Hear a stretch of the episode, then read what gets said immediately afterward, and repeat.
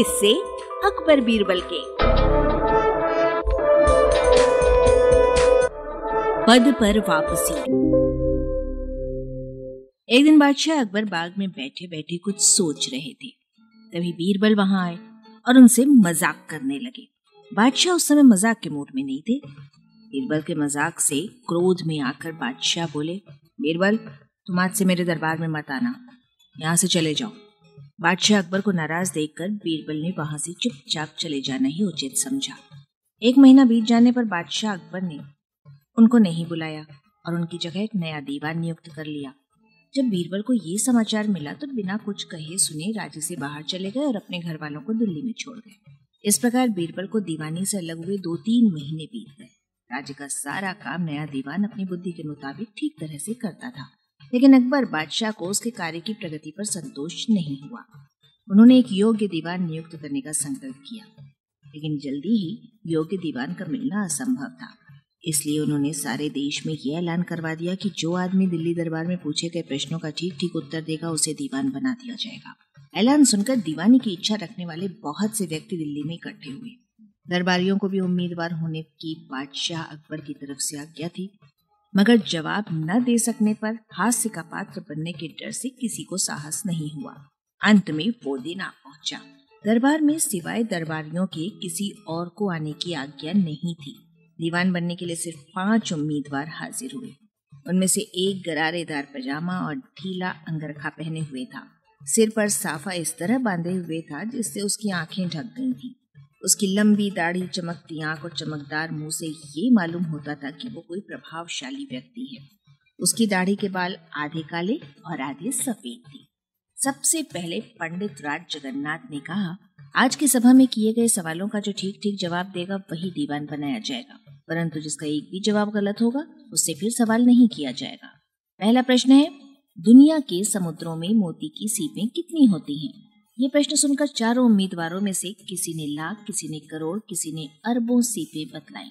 परंतु साफे वाला बोला, संसार के मनुष्यों की जितनी आँखें होती हैं, उतनी ही सीपें होती हैं। ये उत्तर सुनकर चारों और वाहवाही होने लगी।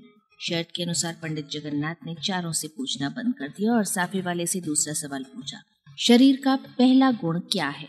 साफे वाले बूढ़े ने कहा, आरोग्यता।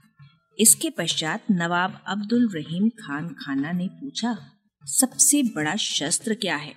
दाढ़ी वाले बूढ़े उम्मीदवार ने कहा, बुद्धि ही सबसे श्रेष्ठ शस्त्र है। राजा टोडरमल ने पूछा, अगर चीनी और रेत को मिला दिया जाए तो जल में डालने के अलावा उनको अलग करने का और क्या उपाय है?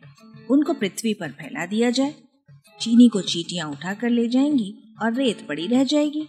उम्मीदवार ने उत्तर दिया नवाब खान खाना ने पांचवा प्रश्न पूछा, क्या तुम समुद्र का पानी पी सकते हो? आप समुद्र में गिरने वाली सब नदियों का उसमें जाना बंद कर दें तो पी सकता हूँ। दाढ़ी वाले ने जवाब दिया। पंडित जगन्नाथ ने छठा प्रश्न पूछा, चिता बिना आदमी किससे जलता है? साफे वाले उम्मीदवार ने जवाब में कहा, चिंता से। सबसे नीच उद्यम क्या है? टोडरमल ने सातवां प्रश्न पूछा। उम्मीदवार बोला, भिक्षा का। ऐसे सटीक उत्तर सुनकर सभी दरबारी गण चकित रह गए और उसकी प्रशंसा करने लगे। यदि उपस्थित सभासदों में से कोई भी मेरे एक प्रश्न का सही जवाब दे देगा तो मैं उसकी बहुत कृपा मानूँगा। साफे वाले बूढ़े ने कहा यह सुनकर सभी दरबारी बोले, खुशी से पूछिए, किवाड़ के खोलने तथा बंद करने के समय चू चू का शब्द उपयोग में आता है, उसका क्या अर्थ है? कोई दरबारी इस प्रश्न का उत्तर नहीं दे सका। बादशाह अकबर उसकी बुद्धिमत्ता से बहुत प्रसन्न हुए और मन में ये मान लिया कि बीरबल के समान योग्य दीवान मिल गया है। फिर बादशाह अकबर ने कहा, मैंने बीरबल को निकाल दिया, न जाने वो कहाँ चला गया। मैंने उसे बहुत खोजा, परंतु उसका कहीं पता नहीं चला। इसलिए मुझे दूसरा योग्य दीवान ढूँढने की ज़रूरत पड़ी। यदि मुझे ये पता होता कि बीरबल कहाँ है तो मैं उसको बुलवाने का अवश्य प्रयत्न करता। जहाँ बना, अगर आपने उसको ढूँढने के लिए सच्चे दिल से परिश्रम किया होता तो वो अवश्य मिलता।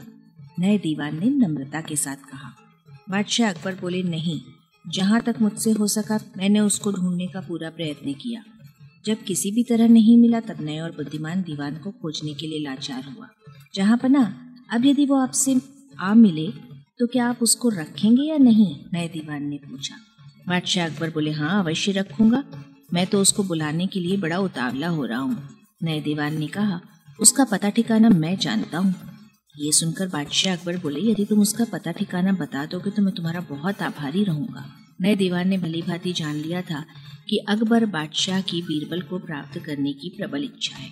इसलिए उसने अकबर को प्रसन्न करने के लिए अपना साफा ऊँचा करके अपनी ढकी हुई आँख बाहर निकाली, ढीला अंगरखा और करारेदार पजामा उतारकर अलग फेंक दिया, दाढ़ी खींचकर दूर कर दी और बीरबल के रूप में प्रकट हो गया।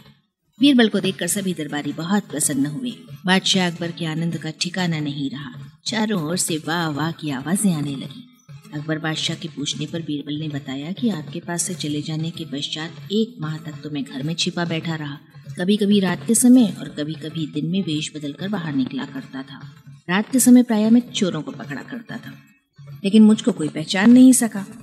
जब मुझे ये विश्वास हो गया कि मेरे गुप्त वेश में मुझको कोई नहीं पहचान सकता, तब मैं दरबार में आने लगा और यहाँ का रंग ढंग देखने लगा। इस तरह करते करते यहाँ आ पहुँचा।